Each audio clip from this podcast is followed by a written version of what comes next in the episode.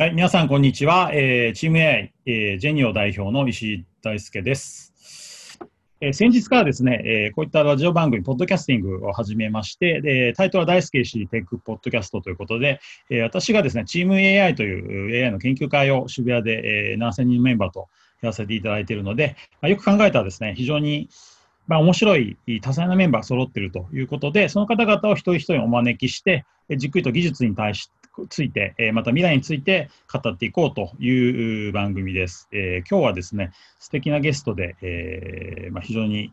私も尊敬している張さん、えー、お呼びしました。張森さんですね。はい、よろしくお願いします。よろしくお願いします。張森です。はい、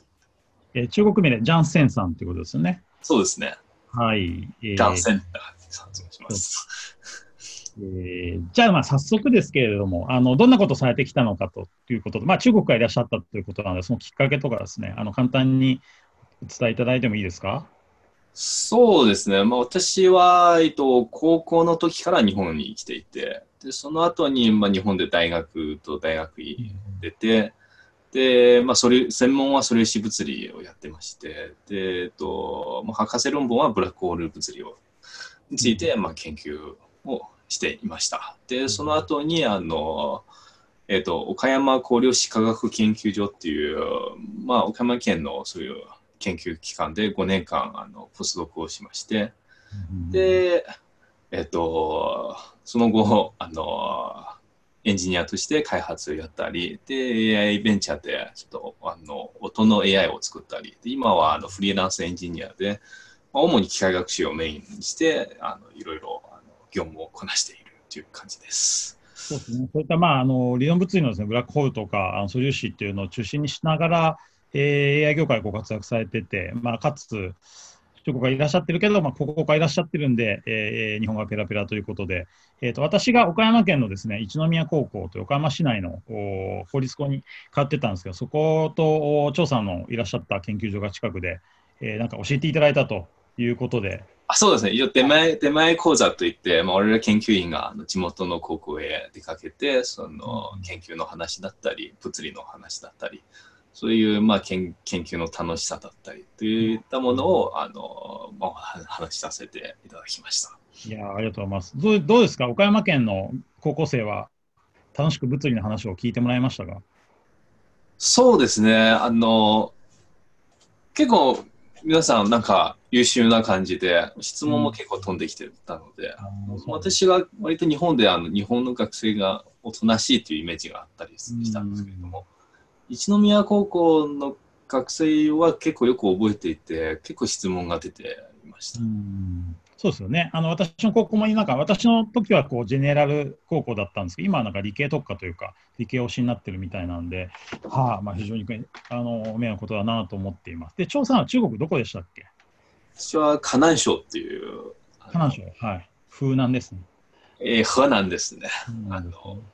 中国は北から河北、河南、なんか湖北、湖南みたいな感じ。うんうんうんうん、一応北地方になるんですけれども。うんそうなんですね。結構、えじゃあまあみんな北京にいて働いたりするんですか？どうでしょう。まあ我々の最近だったり、最近だとあの近くに鄭州という町が大きくなって、そこで働く人が増えたんですけれども、一般的に中国の人はあの、まあ、外に出る場合は北京、上海、深センと広州ですかね。なるほど、なるほど。というのが多いです。そうですね、経済発展してますよね。私もあのね、義理の弟、妹の、末の妹のお旦那さんが、はい、浙江省、浙江省の。ああ、はいはい。北京、北京と岡山を行ったり来たりしてお金を稼いでます。中学校の先生だったんですよ、辞めちゃいました。そっちの方が儲かるということで。はい、あとですね、あのブラックホール博士論文ということなんですけど、この辺の詳しい話をお聞かせいただければなと思差し支えない範囲で、あの、タイトルとかわかります？ああ、もう、10年ぐらい前の話だったんですけど、ね、ああ、そうか。ブラックホールの中でのどんな部分の研究だったんですか？私は主に、まあ、ブラックホールっていうのは、いわゆる虚子的な病像と微子的な病像っていうのがあって、まあ、ブラックホール、まあ、えっ、と、確か最近映画でも話題になっているホーキング博士が、あの、まあ、ブラックホール自身はもともとアインシュタイン方程式の、まあ、一つの解として出てきたんですけれども、で、その後、あの、まあ、とここの解として出てきたんですけれども、ところがそのものを吸い込むだけで、まあ、吐き出さないわけですから、そうするとこれ熱的なものを吸い込んだら、その熱力学はどうなるのっていう問題が出てきて、はい、でペッケンシュタインという人が、そのやっぱブラックホールには、まあ、エントロピーみたいなものがやっぱあるんじゃないかっていうのを最初に言い出して、でだけどそれってあの、まあ、物理的に言うと、その一つの古典界がそういうエントロピーを持つのは、やっぱなんか、えっ、と、もう非常に不思議な感じが、えっ、と、するわけでで、なかなかの、それは本当なのかなっていう感じだったんですけれども、まあ、ホーキング博士が、その、量子効果を入れると、ブラックホールは吸い込むだけじゃなくて、そういう輻射もするっていうことを示して、で、そうすると、どうもそのブラックホールは熱的であるっていうのは、まあなんか確かそうなんですけれども、しかし、物理学でいうと、その、そういったエントロピーとか熱力学的な性質を持ったものっていうのは、えっと、エントロピーが少なくとも状態数によって説明されるはずなんですけれども、でも、ブラックホールって1個の古典界っていうわけで、あのそこでなんかこう矛盾があるような感じがもうこれを例えです。でこれを何とかして、えっと、説明しようっていったところであのいろんなあの試みが、まあ、なされていってで私もその中で、まあ、一つ研究をやって、えっと、それを博士にしていたわけです。そうなんですね。うん。ブラックホール、え、その輻射っておっしゃったのは、その吸い込んだエネルギーを何かに転換しちゃうんですか、量子的に。えっ、と、もう一般的に熱的な輻射として、例えば、まあ、要するにプランク、プランク分布を持った輻射っていう、うん。うん、まあ、すごいざっくり言うと、そういう温度を持った方、まあ、例えば暖炉の近くにいると、その輻射で 暖かく感じると思うんですけど、そういう、あの、そういう感じで、そのある温度を持った物体のが、周りに対して常に輻射、あの放射を出しているわけなんですけれども、うん、ブラックホールもそれと同じような感じで、えっ、ー、と、放射を出していくと。というのが示されてうんうん、やっぱりホーキング博士はすごいんですね。そうですね。私も修士1年ぐらいの時に、ホーキング博士の論文を読んでいて、うんうん、もう計算が難しくてしんどかったですね。うんうんうんうん、どうやってあんな計算したんだろうっていう。感じが非常にだからやっぱ ALS でこうあのかか固まっていったけど、やっぱりあ頭脳は非常に明晰で、どんどん研究を進められてたんですね。博士の方がすごいんでしたっけ、ホーキング博士の。なんか映画見てるんですよね、ホーキング博士の。あ、僕は実はまだ映画見てなくて。すごい面白いね、はい、おすすめ。あの結構もうずっといい論文を書き続けていたので、どうどうやって研究してるんだろうねっていう、不思議でした。そうなんですね。あと、まあ、私もちょっと素人的になんか東大の理論物理の研究室の修士論文とか読んだとき、なんかやっぱり、あの、なんかブラックホールの話と分子の話がこう、混ざっていて、似てるんですかね、ミクロとマクロが。いや、えー、どちらかというと、ブラックホールのそのミクロ的な、あの、えっ、ー、と、そうですね、その、ミクロ的な部分がよく分かってないっていうのが問題で、でそれを何とかして説明しようっていうふうに、はいはいはいはい、えっと、まあ、いろんな研究、試みはなされているという感じ。その際で結構、あの、まあ、微子的な病状と虚子的な病状をつなぐ際の手法は割とよく用いられるんですけれども、まあ、おそらく分子もその、えっと、文脈で出てきたのではないかと。そうなんですね。当然こう観測するために近づけないっていう矛盾はありますよね。そうですね、そもそもなかなか実験データがあんまりないし、そのもっと言うとホ、ホーキング博士が予言したその輻射っていうのは、うん、あの非常に大きいブラックホールに対して非常に弱いわけで、基本的になかなか観測できないっていうのは、うん、まあ、その研究が難しい、まあ、要素の一つですね。うんなるほどね。すみません、自己紹介の最後に、一つだけ、ホーキング博士の発見、研究で一番すごいところっていうのはどこですか？一番すごいところ？いや、難しいですね。まあ、私はホーキング副社アインシュタインアインシュタインのことは結構有名なんで、みんなね、分かってると思う。ホーキングさんはなんかどっちかっていうと、あの、うん、そっちのなんか理論の方はあんまり専門家しか分かんないのかなと思って、なんか結構、あーまあ、一番、私が読んだものの中で一番すごいのは、やっぱり、あの、ホーキング副社っていうホーキング博士ね。うん、ものは一番インパクトが大きいですね。なるほどね。でもちろんそそういった事実からさらにいろんな他のまあことがいろん導き出されたりとか、そういうこう後に続く論文もたくさんあるんですけど、うん一番すごいと思うのはそのホーキング副社。うんわかりました。私だと多分ウィキペディアを舐めてみたりとか、修士論文を読むぐらいしかできないんですけど、ちょっと頑張って。でも、ホーキング先生のね、論文そのものを読めるんですよね、きっと。読めますね。もういいですね。いいですね。わかりました。ありがとうございます。えっと、じゃあ今日はですね、えっと、4つのテーマについて楽しく張さんとお話ができればなと思います。えっと、最初が量子コンピューター、えー今旬なキーワードですね。そして、えー最近の張さんがハマっているグラフ理論、これは数学から、まあ、グラフアルゴリズムという応用的な分野に、はい、入って、えーそれを使っていくというところ。えーこれをちょっと踏まえた上で、えーそれらのビジネスアプリケーションについて私から質問したいと思います。で最後に、えーと、これは私の趣味的な質問ですけれども、素粒子、えーを、まあ、研究所でやられていたので、まあ、その辺のオミクロンな世界に関しても少しお話ができればなと思っています。はい、まず量子コンピューター。まあ、これは、えっ、と、我々も量子コンピューターハッカソン、IBMQ に乗っかってっていうところに、まあ、あの、張さんももともと来ていただいて、え仲良くなったという経緯もありますけれども、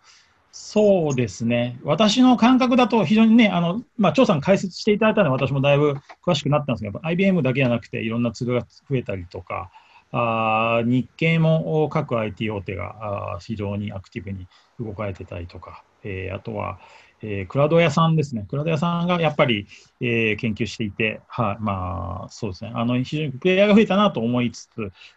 各社やっぱりビジネスアプリケーションの成功例というのを探しているんだなというのは理解なんですけれども、そうですね。張さんにしてみるともう知りすぎていて、何か説明しようかなっていうことなんですけれども、まず最初に聞いていらっしゃる方には、えー理系じゃない方もいらっしゃると思うんで、改めて量子コンピューター、簡単に言うと何なんでしょうね。なん、なんなんでしょうね。まあ、まあ、その、量子コンピューター多分人によって若干定義の幅が違うと思うんですけれども、うんき僕の中で基本的な考え方としてはその、えっとまあ、古典コンピューターと違うところというのは量子というのはその各ビットが重ね合わせ状態をまあ取れるという特性があるので、そうすると粒子あのビットの数が増えるにつれてそのビットのなが同時に取れるその重ね合わせ状態が質的に増えると。うんいうところが特性があるので、まあ、それを利用した、えー、と計算機っていうのは、まあ、いわゆる量子コンピューターとして、そうですよね。今のもうちょっと噛み砕くと、まあ、一般的に古典コンピューター0と1のバイナリーなんだけれども、えっと量子は存在そのものの確率なので、えっと観測するまで、えー、分からないんですよね。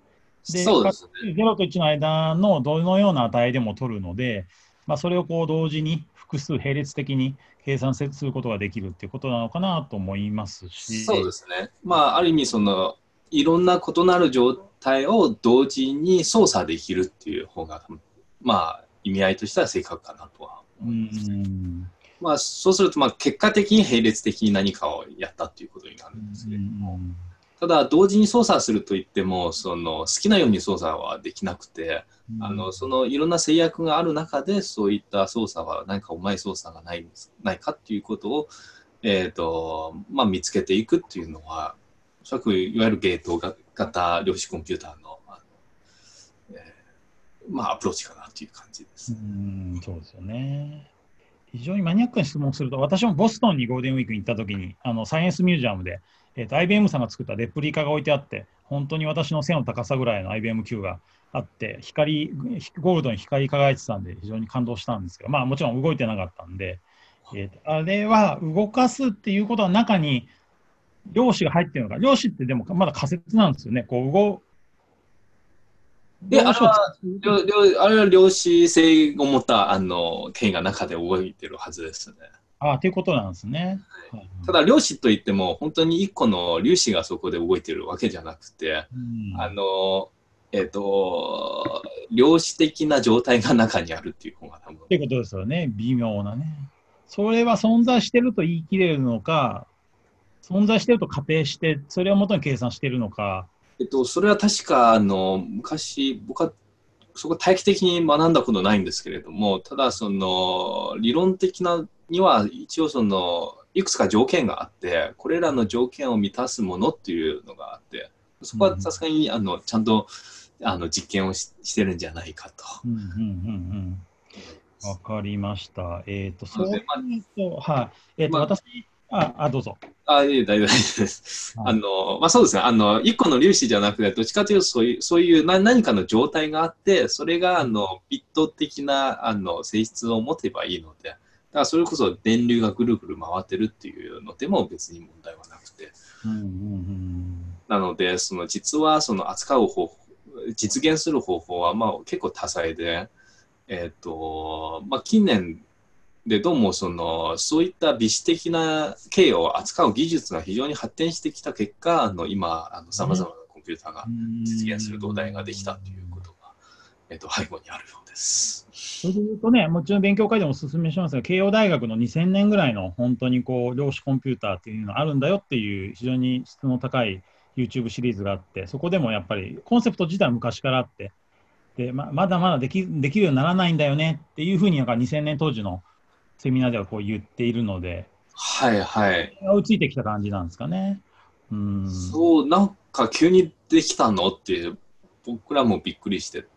っていう感じですねという。ですね。まあ、状況としてはなんか物理屋さんが足りないんで、もうマーケットが混乱してて、どこに物理屋さんとコンピューターサイエンスが同時にできる人がいるんだろうみたいな感じにはなってますよね。うんうんわかりました。で、えっと私がまあそのハッカソンやってて、いくつかこうね、あの基本コンセプトがあるかなと思うんですけど、まあ、さっきの重ね合わせとか、ブロック補給とか、えはー量子のもつれ合いとかですね、えー、とあとは計算に直接出てこないかもしれないけど、量子テレポーテーションとかですね、はい。えーあとはスプレマシ、量子超越性ということで、まあ、Google が、あれ100キュービットでしたっけ？あ Google は確か72ビット。が70で、はい、100キュービット超えると超越性が始まるみたいな話でした。そこはでも、あの、多分シナリオによるので、私が理解する超越性というのは、その、今古典コンピューターがありますと。で、うん量子的に何か、まあ、処理をするマシンがありますと。うんで、これが古典コンピューターでどう頑張っでもその現実的な時間内ではできない発想をやっちゃうっていうところで、あの、量子超越性だと思ってるんですけれども、うん。その場合だと多分50ビットを超えるあたり、50ビットあたりから、あの、何かが出てくるという期待がされています。うん。でその根拠としては、50ビットを持ったそういう量子系を、もし、あの、シミュあの量あの古典コンピューター上でシミュレーションしようとすると、そこで必要となるメモリがちょうど50ビットあたりで、あの、うん私は8ペタと、8ペタぐらいかな。8ペタぐらいで、あのちょうど今、K を、まあ、のメモリを上回るぐらいの、えっとスケールになるので、そうすると、あの、まあ、何をするかは分かんないけど、何かありそうですよねっていう。今のはそのこの間終了したスーパーコンピューター K を上回るぐらいの8ペタになると。あの、そうですね。うんというので、あの、まあ、そういう、そその、そこ、その、量子、そういう量子の系の中で行われていることが、古典コンピューター上で再現しようとすると、それぐらいのリソースを食うので、でも、量子コンピューターだと、まあ、まあ、短い操作時間でそれをやっちゃえるから、まあ、すごいうまく使えば何かできちゃうかもしれない。うんうんめちゃくちゃその分野の研究する会社は限られるでしょうね。そうですね。うん波の会社じゃできないレベルですよね。ただやっぱり我々からすると、だって考えてみてください。その50ビットですよ。うんあの古典ビットだっていうと、あのハローワールドもか書けないぐらいの数のビット数、っていうわけで、それでもうその中ですあれだけの情報を莫大な情報を扱えてしまうわけですから、これがもっと増えると基本的にあの何かができそうですよねっていうそういう雰囲気は結構まあプンプンしてるんですけれどもただじゃあどうするかっていうところではまあ今いろんなところが頑張ってるっていう感じ。わかりました。じゃあちょっとね、今日お話題が山盛りなんで、そろそろ次にも行かないといけないので、非常にえー知識が多い中で恐縮な。一個だけ、量子テレポーテーションってそんなにハッカソンには出てこないんですけど、まあ面白いコンセプトだなと思っていて、はい。えーそうだな、テレポーテーションっていうとね、村上春樹さんじゃないですよ、壁を抜けるみたいなことをみんなね、想像すると思うんですけど、うん。実際にどんなことが起きますか？量子テレポーテーションだと。いや、まあ、そうですね。と、なかなか説明するのは難しい分野なんですかね。よくこう絵は描いてありますよね。本当に。まあ、よく SF で出てくるような。まあ、非常に、あの、概念的にも面白いもので、はいはいはい。まあ、そうですね。まあ、き基本的にそういう、まあ、もの、実質的に物質を送らずに何かをこう向こう側に伝えるっていう感じの、ってことですよね。うーん。でも実際に通過してるわけじゃないんですよね。うーん。そうですね。まあ私もそこの専門家ではないんですけれども、ああ、いい。まあ、変なことが、テレポーテーションは結構難しいんだ。わかりました。あの、そうですね。あの、あまりパッ、パッとは説明できないですね。じゃあ、ちょっと感想みたいな感じでいいんですか、まあ、かなりね、量子コンピューター、いろいろね、お互いに調べ合った時期もありましたし、あのー非常に面白いと思うんですけど、えーまあ、感想というか、これからどうなりそうかというか、そういったものってご意見ありますか？そうですね。まあ我々が今まで話した、まあ、量子コンピューターというのは主に、まあ、いわゆるゲートうんだって言われていて、で、これはその去年、あの、Google、IBM、インテルとその他何社かが、あの去年にあの、49ビットだったり、50ビットだったり、それこそあの量子超越性っていうのを、まあ、視野に入れて、そういった開発計画を、まあ、去年のうちにやると言ってたんですけれども、あの、まあ、去年に出てこなかったんですね。うんだから多分何か、まあ、何何でこけてるかは分かんないですけれども、多分何かちょっと開発が遅れちゃってるっていう印象があって。そうすると今、その、今や、今現状だと、まあ、結構それいつ出るのかなって、まあ、まあ、期待してるっていう感じですね。なので、あの、一応 IBM があの動かせるものを出していて、それがあの16ビットだったりするんですけれども、ただ16ビットだとさす残念ながらあの、まあ、古典コンピューターでシミュレーションできちゃうので、そうするとあのどっちかというと、まあ、理論の検証に使ったりとか、そういうあのステージかなという感じがしています。まあその今度それこそあの50ビットが出た時のに向けての準備で使ったりとか、あとはその、まあそうですね。というのがまあ一つあって、あともう一つはその量子コンピューターというかどうかはまあ人によって意見が分かれるところで、まあ、D-Wave のアニ、まあ、量子アニーリングマシンというのがあるんですけれども、あの、まあ、あれはその今すでにあのクラウドから使えるようになっているので、で我々もその簡単なあの、ね、ウェブであの叩いて計算できるア,、まあ、アプリケーションももう簡単に作れちゃうんですけれども、そうするといわゆるその、えっ、と、キューボっていうあの二次形式で書ける、まあ、要要するにその、まあ、最適化問題をそこに落とすと解かせることができて、で、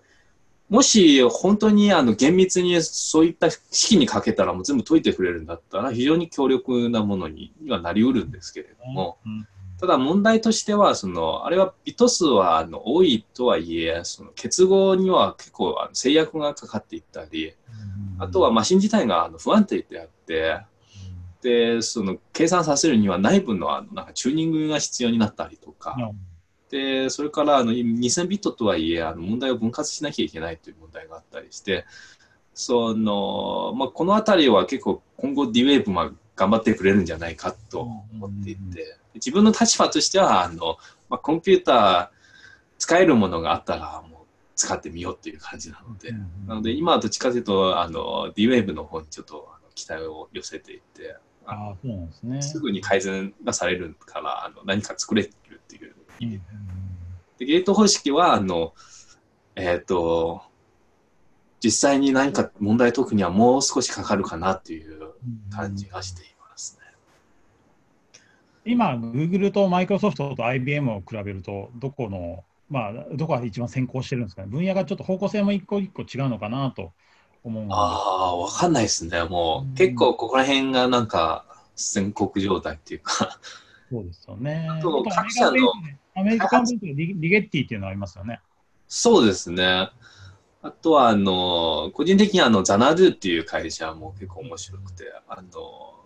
会社のメンバー調べるとみんな結構なんかすごい論文も書いてるので、うんで、量子コンピューターというと結構あの、ゲートかアニーリングかっていうのが、あの、まあ思ってるんですけれども、でも実はその、えっと、今、量子技術の進歩によっていろいろ出てきたので、実はそこら辺のあの量子技術自体のその可能性はもっと広くて、でザナドゥを見てると、なんかそういったところも結構視野に入れてやってるので、物理屋としてはなんかすごく面白い会社だなうーん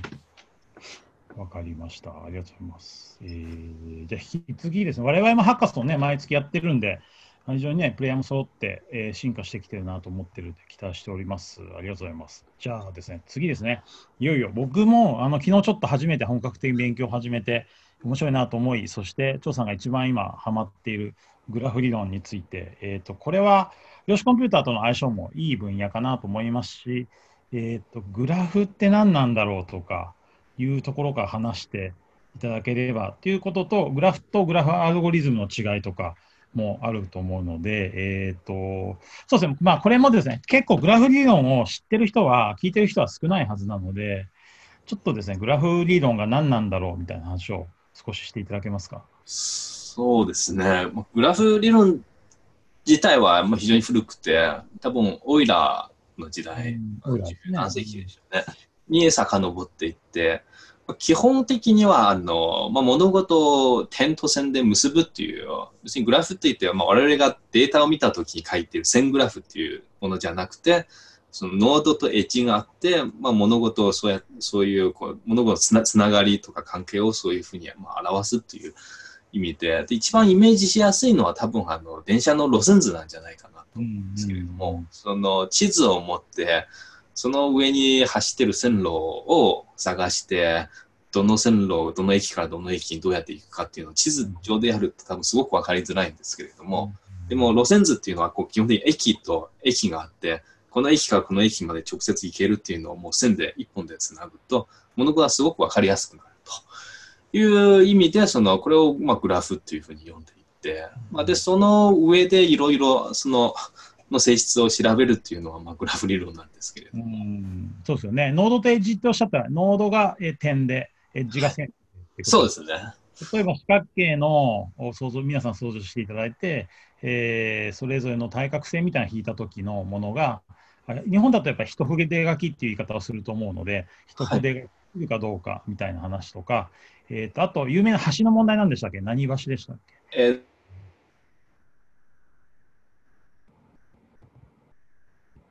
えっと、ある橋ですよね。あの、はい何橋橋でしたっけ？グラフ理論の橋で、えー、検索してもらうと必ずウィキペディアで出てくるやつですね。そうまあ、橋、まあ、あれも一筆書き問題だと思うので、はいはいであのそこの一筆書きできるかどうかみたいな法則性をを発見したのはオイラーなのかなと。そうです。らしいですね。うんまああとはそのグラフ上で、まあ、最短距離は何なのか。でそういう、まあ、理論というのは、まあ、いわゆる理論的な、まあ、最近だとあの、まあ、数学の方だとその、まあ、点と線を一定のルールのもとで増やしていくと極限として何が出るかとか、まあ、そういったものが、まあ、研究対象だったりするんですけれども。そうですね、昨日ちょっとちょうどね、その数学の PhD の人に私がグラフ理論を教えてもらって、すごい面白かったのが、えーグラフ理論は多次元でも成り立つと、なるほどと思ったんですね。お4次元、5次元、6次元でも成り立つよと。ただ、なんかその、そのグラフが成り立つかどうかの記述は2次元でいいみたいな。うん。ここで検証できるみたいな、その 2, 二次元として描ができるみたいで、はい、3次元。次元の定義は僕はまた、まあ、よくわからないですけれども、ねなんかちょっと、点と線であれば、まあ、ある意味、離散数学、離散的なものになっちゃうのうで、ーん、そうかそうか。なるほど。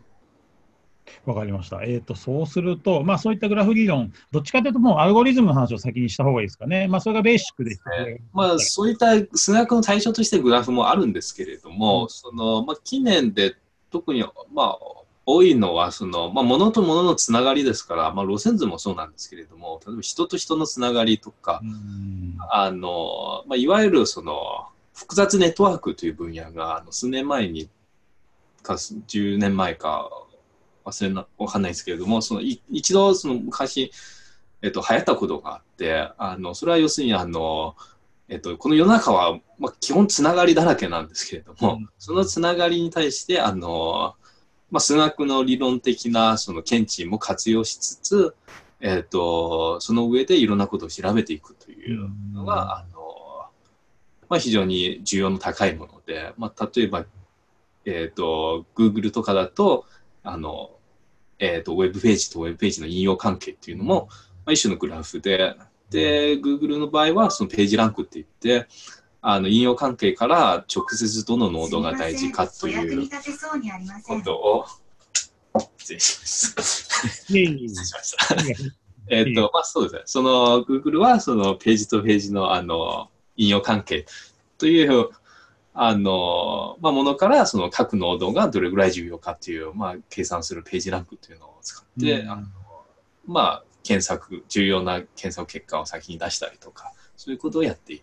ますね。なるほど。Facebook、 LinkedIn もそうですよね。そうですね。うんあの、まあ、買い物のそういうものだったりとか、うんうんうんうんえっと、あるユーザーがこの買い物をしたんだったら、この買い物にも興味があるかもしれないとか。で、そうやって考えていく。アマゾンもそうですか？ん？アマゾンはどうですか？アマゾンはグラフ理論ですか？あまあ、もちろんその、これらすべの背後にはすべてグラフっていうのがあるんですけれども、ただ、グラフっていう考え方を前面に出して、あの、アルゴリズムを組んでいるかどうかっていうと、えっと、結構微妙なところです。あの、っていうのは、そのグラフの扱いが、あの、まあ、それでリコメンド、まあ、その、例えば Amazon で使う場合は、そのリコメンデーションっていうのをやると思うんですけども、そのリリコメンデーション用のアルゴリズムっていうのは、今まではどっちかというと、グラフの性質はそこまで使ってないと思うんですけれども、うん。最近はグラフコンボリューションという、あのまあまあ、グラフニュニューラルネットワークっていう深層学習を使う手法が、まあ、いろんなタスクであの精度を更新してきて、非常に強力だということが分かってきているので、だから、まあ、おそらく Amazon、Netflix、まあまあ、Google もそうだと思うんですけれども、各社がこのあたりに今後力を入れてくるんじゃないかなっていうふうに思います。わかりました。えーネットフリックスの人は確か前、あの、グラフで使う深層学習のそういう研究スライドをウェブで上げたりとかしてました。えっと、そうすると、あと、多分まあの私の理解だと、グラフ理論とグラフアルゴリズムがまたちょっと違うみたいな話が、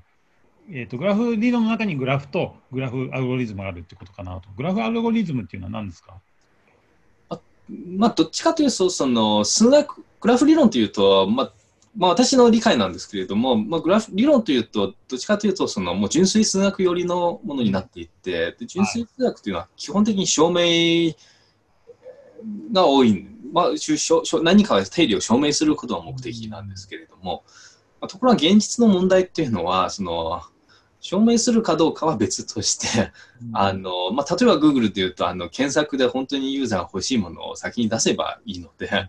あのユーザーが欲しいものが一番に出るという証明は必ずしも必要はなくて、うんなるほど、なるほど。という意味では厳密性はあのデータは爆発的に増え続けていって、うんしかもつながりのあるものの中で似てる部分もあれば全然違う性質もあって、うん性質はバラバラでそれを全部一つ一つ証明すると結構大変だと思うんですけれども。うんそうすると、その中で、まあ、例えばこう直感に基づいた処処理方法だったりとか、そういうもので、あのまあ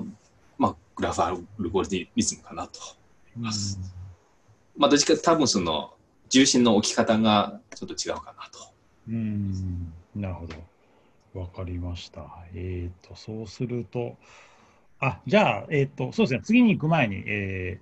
ー、張さんはなぜ今、グラフ理論にはまってるんですか？まあ、私ははま、まあそうですね、私は、うんと、一つは、これがやっぱり物事の理解に重要かなというふうに思っているという、つまり研究法研究者としてこの研究方向が正しいんじゃないかなという気が自分はしていると。でその理由はその、えっとまあ、物事の理解というのは基本的にあの概念と概念が結びつき合ってそれを我々全体として捉えて理解しているというふうに考えているのでそういう意味では、まあ、情報グラフつながりのもとにおいて捉えるっていうのはあの非常に自然かなっていうアプローチとしては非常に気に入ってるっていう。ものと。もう一つは、まあ、実際にグラフニューラルネットワークという新しいものが出てきて、で実際強力だっていうことが、あの、ともいろんな論文で報告されているので、えっ、ー、と、これはもう使ってみたいなと。うんそうですね、GNN はなんか誰か他の方も最近旬だっていうふうに言ってたグラフニューラルネットワークって言われてるんですね。そうですね。まあ、ある意味論文会でバズってるっていう状態ですね。私があの去年に勉強し始めた頃は、あのあ日付役となっている論文があって、じゃあ勉強し始めの時はまた500だったんですけれども、うん、今はもう多分1000を、まあ、先日、先々月ぐらいには多分もう1000を超えていて、まあどれぐらいになってるかもチェックもしてない。ないはあはあ、GNN ね。結構こう、引用数グラフ見ると、あのすごい勢いでこれもあのニューラルネットワークの中でグラフに使うやつっていう理解なのか、そのニューラルネットワークアーキテクチャにグラフ理論が使われているのかいや、あのー、おそらく今一番流行ってるのは、そのグラフっていうデータを入力とした、えーと、ニューラルネットワーク。なるほど、なるほど、なるほど。うんそうですね。最近、あの、カグルの分子コンペっていうのにおいても、そのこの GNN というものが結構上位チームに使われている、少し話題になっています。えっ、ー、と、レイヤーごとに畳み込んだりはしないんですか？えっ、ー、と、畳、そこはあの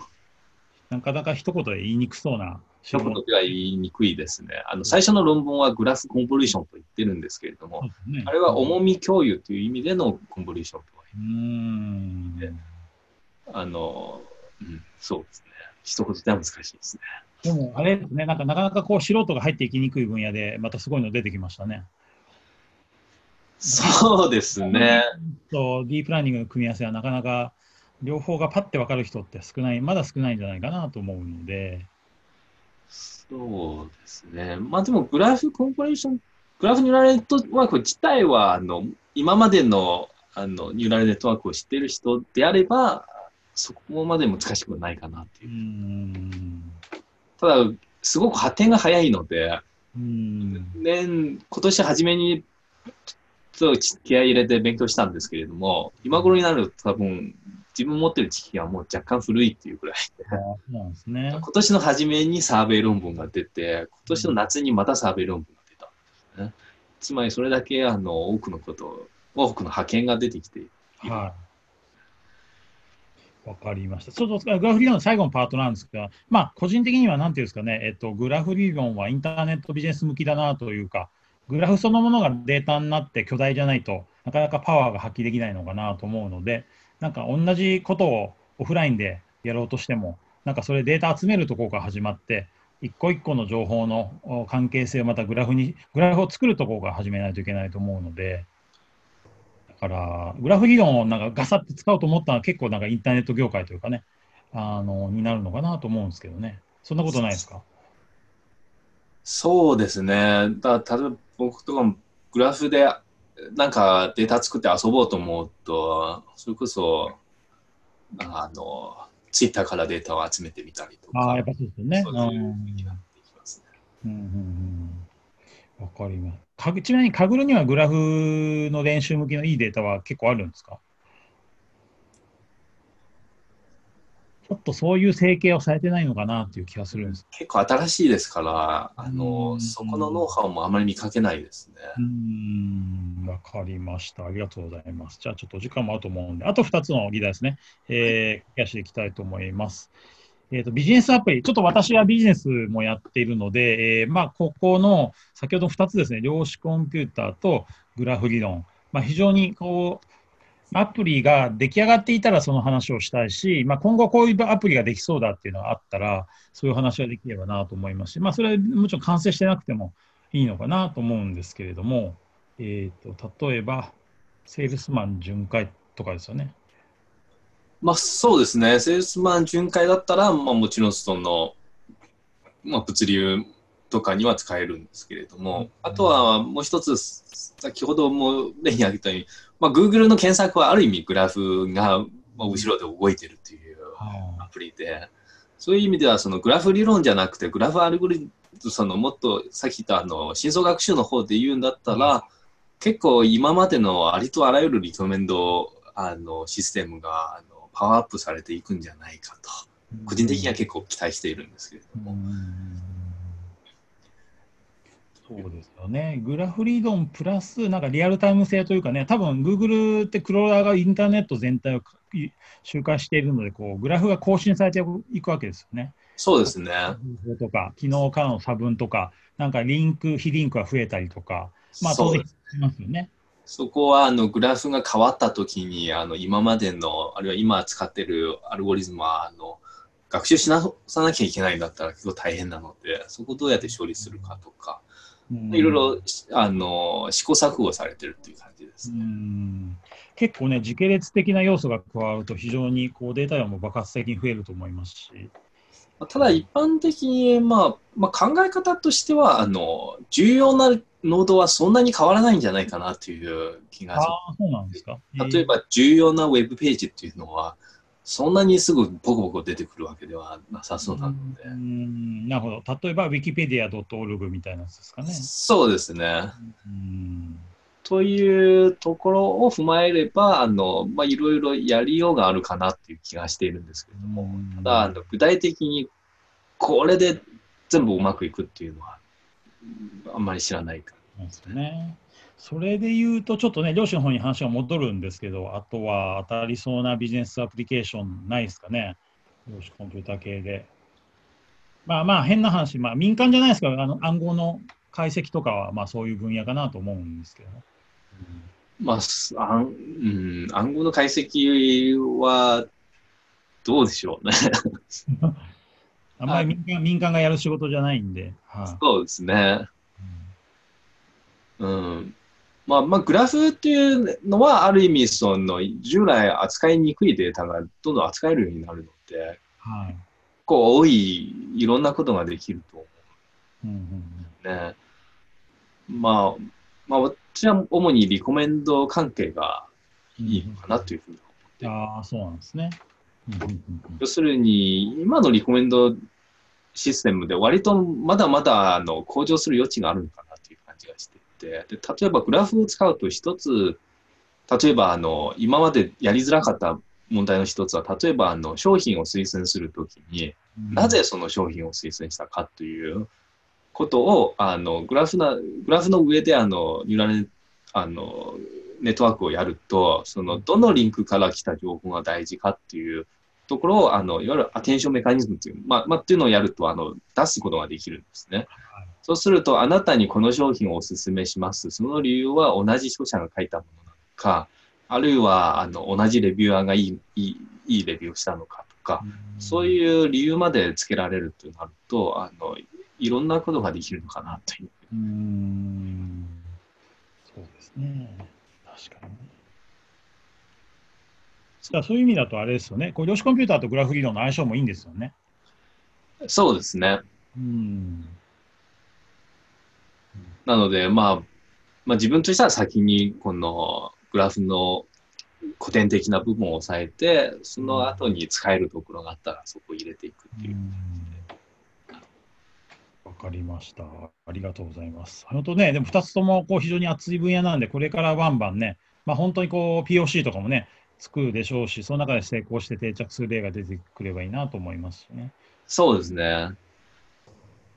量子コンピューターが、まあ、グラフ理論も使われている感じがするんですけど、え量子コンピューターがスマホで使える時代が来るんですかね？だから量子コンピューターをスマホに載せるっていうのは無理だと思いますけれども。ね、実況はちょっと冷却器が必要なんで。あのまあ、クラウドで何らかの計算の結果をなんかスマホアプリに返ってくるっていうのは、うん、そうまあ、読めないんですけれども、ままあ、D-Wave を量子コンピューターとか関東するかどうかわかんないですけれども、D-Wave の応用事例は出てくるのはそんなに時間かからないんじゃないかなと、個人的に思ってますけれど。でゲートになる、もっと本格的な、いわゆるそのゲート方式とかだと、さすがに今のエラー訂正問題があるので、エラー訂正問題ね、そうですね。うん5年、10年、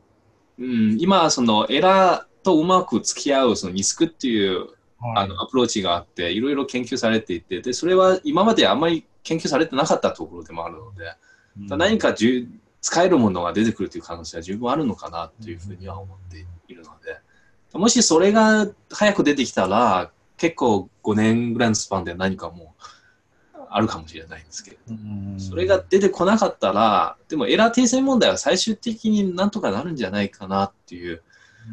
あのいわゆるそのその先の理論もあの例えばあのトポロジカル効果とかそのマイクロソフトは今入れてる方式がある。はい、トポロジカルクオンタムですよね。はい、であれとかだとあれ開発するのに10年はかかると言われてるんですけれどもでも理論的に非常に納得できる部分なのであの5年以内に出てこなくても 20年以内にはない。とりあえず我々が現役の時代に量子コンピューター重要になってくるじゃないかなと思っています。確かに。我々が若い時に使いたいですよね。まだね。あそうですね。現 現まあ、現役のうちにやりたいです。スマホにね、量子計算入ってるよみたいなね。多分そのうち履歴書に量子力学が分かるかどうか書かなくちゃいけない時代が。チェックバック。量子コンピューター資格とかね。量子コンピューター資格。なるほど。コンピューター級検定とかですよね。おお、そうっすね。そうですね。まあ本当にね、こうね、ヤマトとか佐川とか、まあ、DHL とかフェデックスのお兄さんたちがね、効率的にこうで荷物をデリバリーできるようにとかいうのもあると思いますし。そうですね。そうですね。まずはそこだと思いますね。うんわかりました。ありがとうございます。じゃあ、ちょっと時間もしてきたんで、えー、最後ですね、ちょっとこれは私の趣味の部分もあって、素粒子はまあ非常にこう魅力的な分野でありながら、えーまあ、しっかりと、まあ、人によっては近づかない方がいいよとも言い、ちょっとこういう私の理解が甘かったら訂正していただきたいですが、まあ、過去うちに来た、そうですね、えっと、東大の博士課程の素粒子の人とかは、やっぱり場の量子論とか、ん？場の量子論バナルシ論ですね。はい。であり、超紐とかやるんですけれども、はい。なんか11次元あるんですよねとか、はい。まあ、なかなかこう、一般の方々、特に文系の方々には不思議な分野かなと思いますが、まずそうですね、岡山の研究室でやられてたのは、素粒子は関係あるんでしたっけ？あそうですね、私は、えっと、あ岡山ですか？岡山の方は。岡山関係なくても、はい。まあそうですね。あの、まあ、私はそのブラックホールを微視的なあの視点から攻めるという意味では、ストリング理論もあの使っていましたし、あとはそのブラックホール物理を研究する際、量子交換が結構重要なので、まあ、どちらかとその分野に詳しいのは宇宙論か素粒子論かの、まあ、どちらになるので、あそういう意味では、まあ、あの僕はガチで素粒子論をやっていたそうなんですね。で、私の記憶が間違ってなければ、素粒子を発見しただけですごい大発見なんですよね。そうですね。まあ、素粒子というのは、あの、物質を分解していくと基本的なものっていう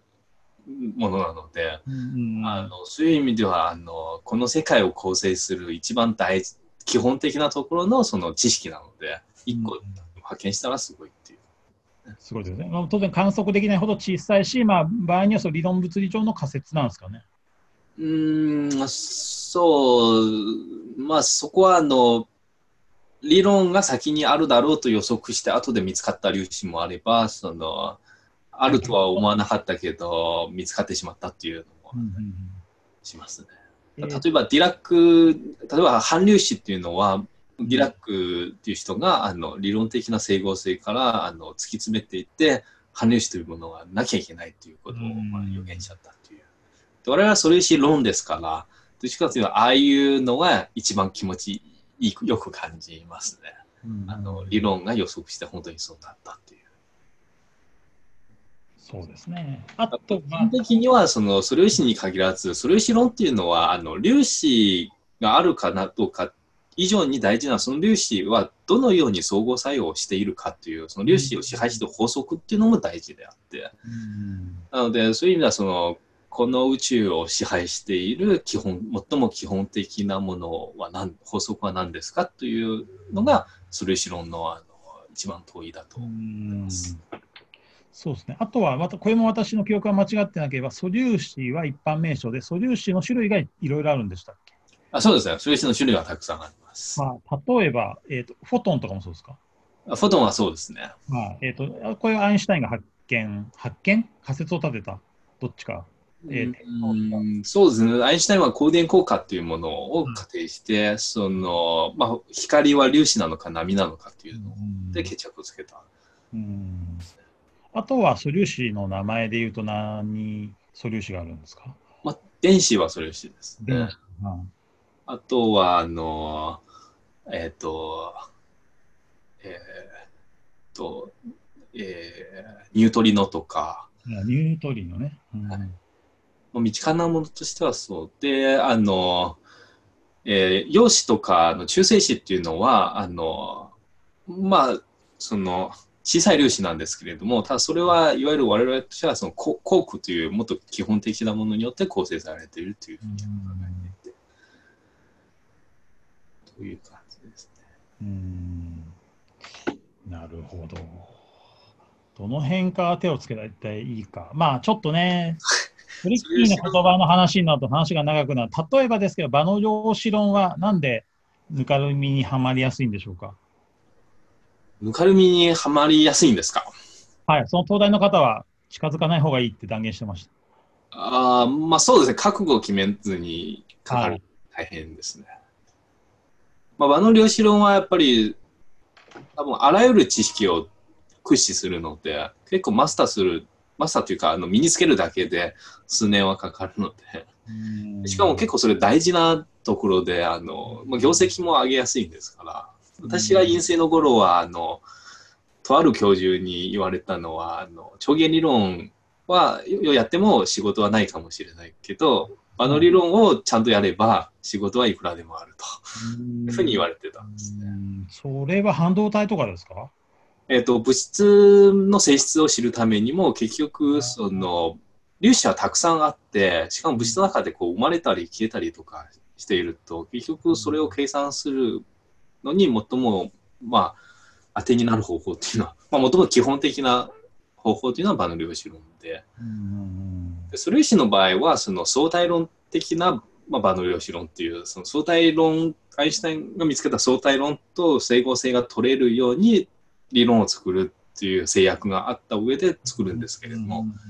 物質はまた少しあのそこのあの制約が外れてくるので、また少し違うんですけれども、ただ使われてる手法は結構似てたりして、うんミクロな、超ミクロな素粒子みたいな世界でもアインシュタイン的な現象を発見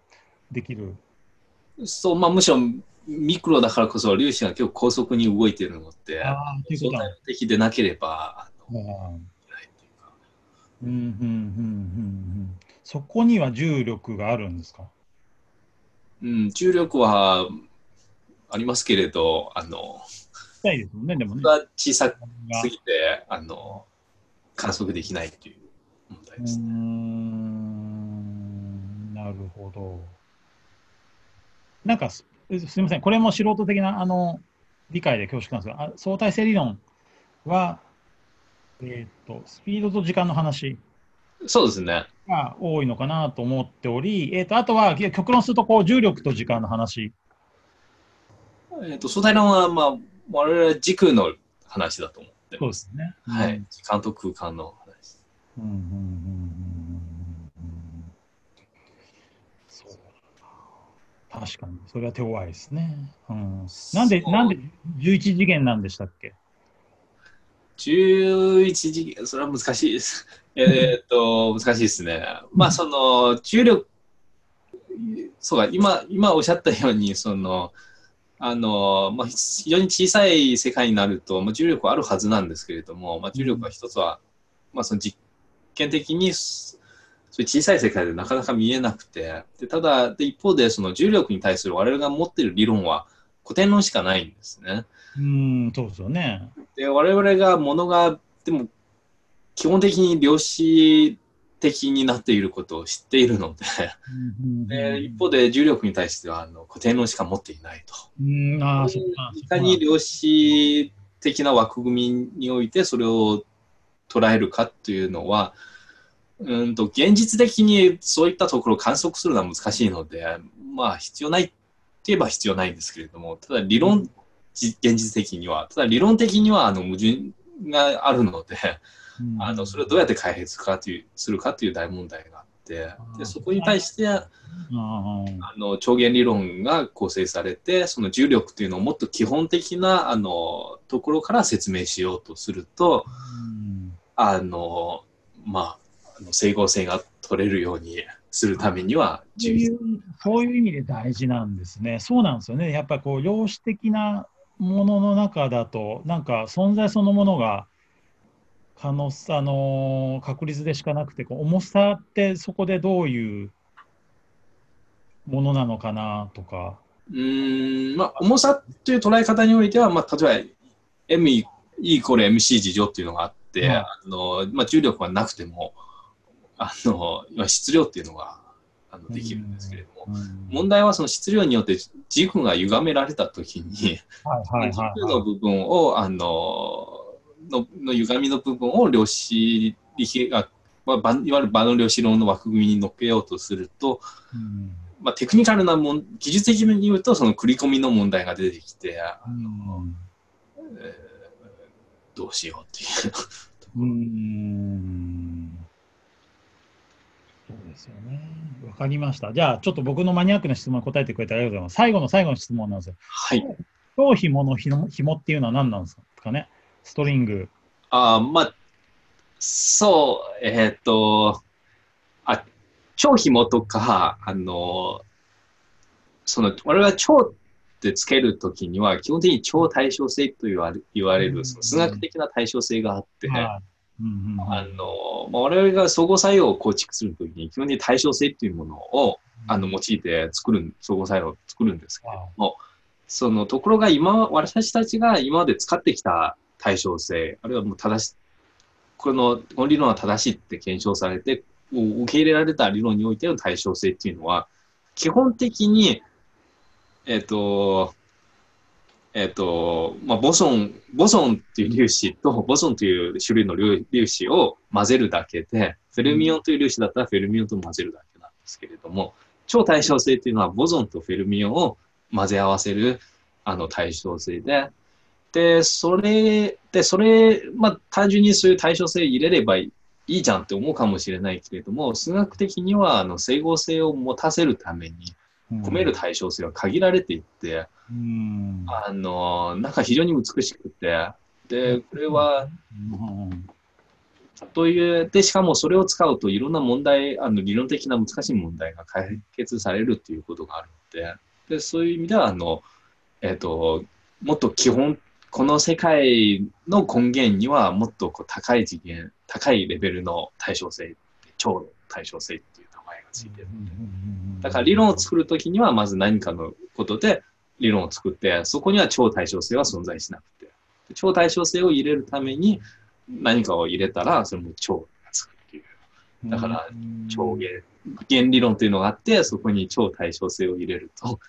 超原理論に。ね、まあ、数学はあれですよね、超がつくのは結構ありますよね、超関数とかね。うん。そうですね。うん。なんかみんな、超がつくものねちょっと手、まあ、まあでも、確かにすごい対称性だから、超って名前つけたくなるなるんでしょうけれどうも、ん。紛らわしいですよね。いえいえ、なんかいかつく見えますよね、超がつくわけだね。そうですね。女子高生チックななんか感じが。うん、まあ、結構人によっては勝手に超をつけるなよって思っちゃうかもしれないああ、まあそうですよね。あ、ごめんなさい。で、紐っていうのはそこでは、紐のような何かっていう、そこも。で。で、紐、そうですね。ひ紐も、その、えっ、と、えっ、と、ボソンとフェルミオンが混ざる対称性があるように、そういう、あの、理論を作る。そうどうですねしていくあーなるほど。で、えっ、と超、超弦理論は、その、ミクロにもマクロにも大事なんですよね。うーん、そうですね。そうですよね。うん。そっか。だからやっぱりミクロとマクロつながってるのは、こうね、うん、わかりました。なんとなく。うん。そっか。ミクロが説明できるとマクロが説明できたり、マクロが説明できるとミクロが説明できたり、うん、できたりもするんですかね。まあそうですね。ミクロを用いてマクロを理解したり。うーん。そうですよね。わかりました。そうですね。なんか数学やってると、そんな、なんか、なんか、計算するとこまでやったりしないんで、うん。ああ、なるほど。そうなんですよ。なんか大きさとかがあんまり気にしないんですよね。うん。あわかりました。ありがとうございます。すいません。ちょっとね、最終趣味みたいな話になって、あ、いえ。まあ、あの、こういうちょっと、ラジオ的なノリで、あの、いろいろお話を聞くというのをやらせていただいているので、まあ、あの、そうですね。まあ、かなり、こう、高等なお話も出る中で、はい、いろんな方にこういうサイエンスとかですね、あサイエンス以外の方も呼びたいなと思ってるんで、はい。ぜひですね、定期的に、あのまあ、特に、まあ、漁師は漁師で着々とやられると思うんですけれども、あのグラフ理論をぜひ進めていただいてですね、はい、あのまた遊びに来ていただければなと思います。はい。ありがとうございます。はい、ということで、あの今日のゲストですね、超森さん、あのジェン、えージャン・センさんでした。はい、今日本当にありがとうございました。いや、それこそありがとうございました。あ失礼します。ありがとうございます。りがとうございます。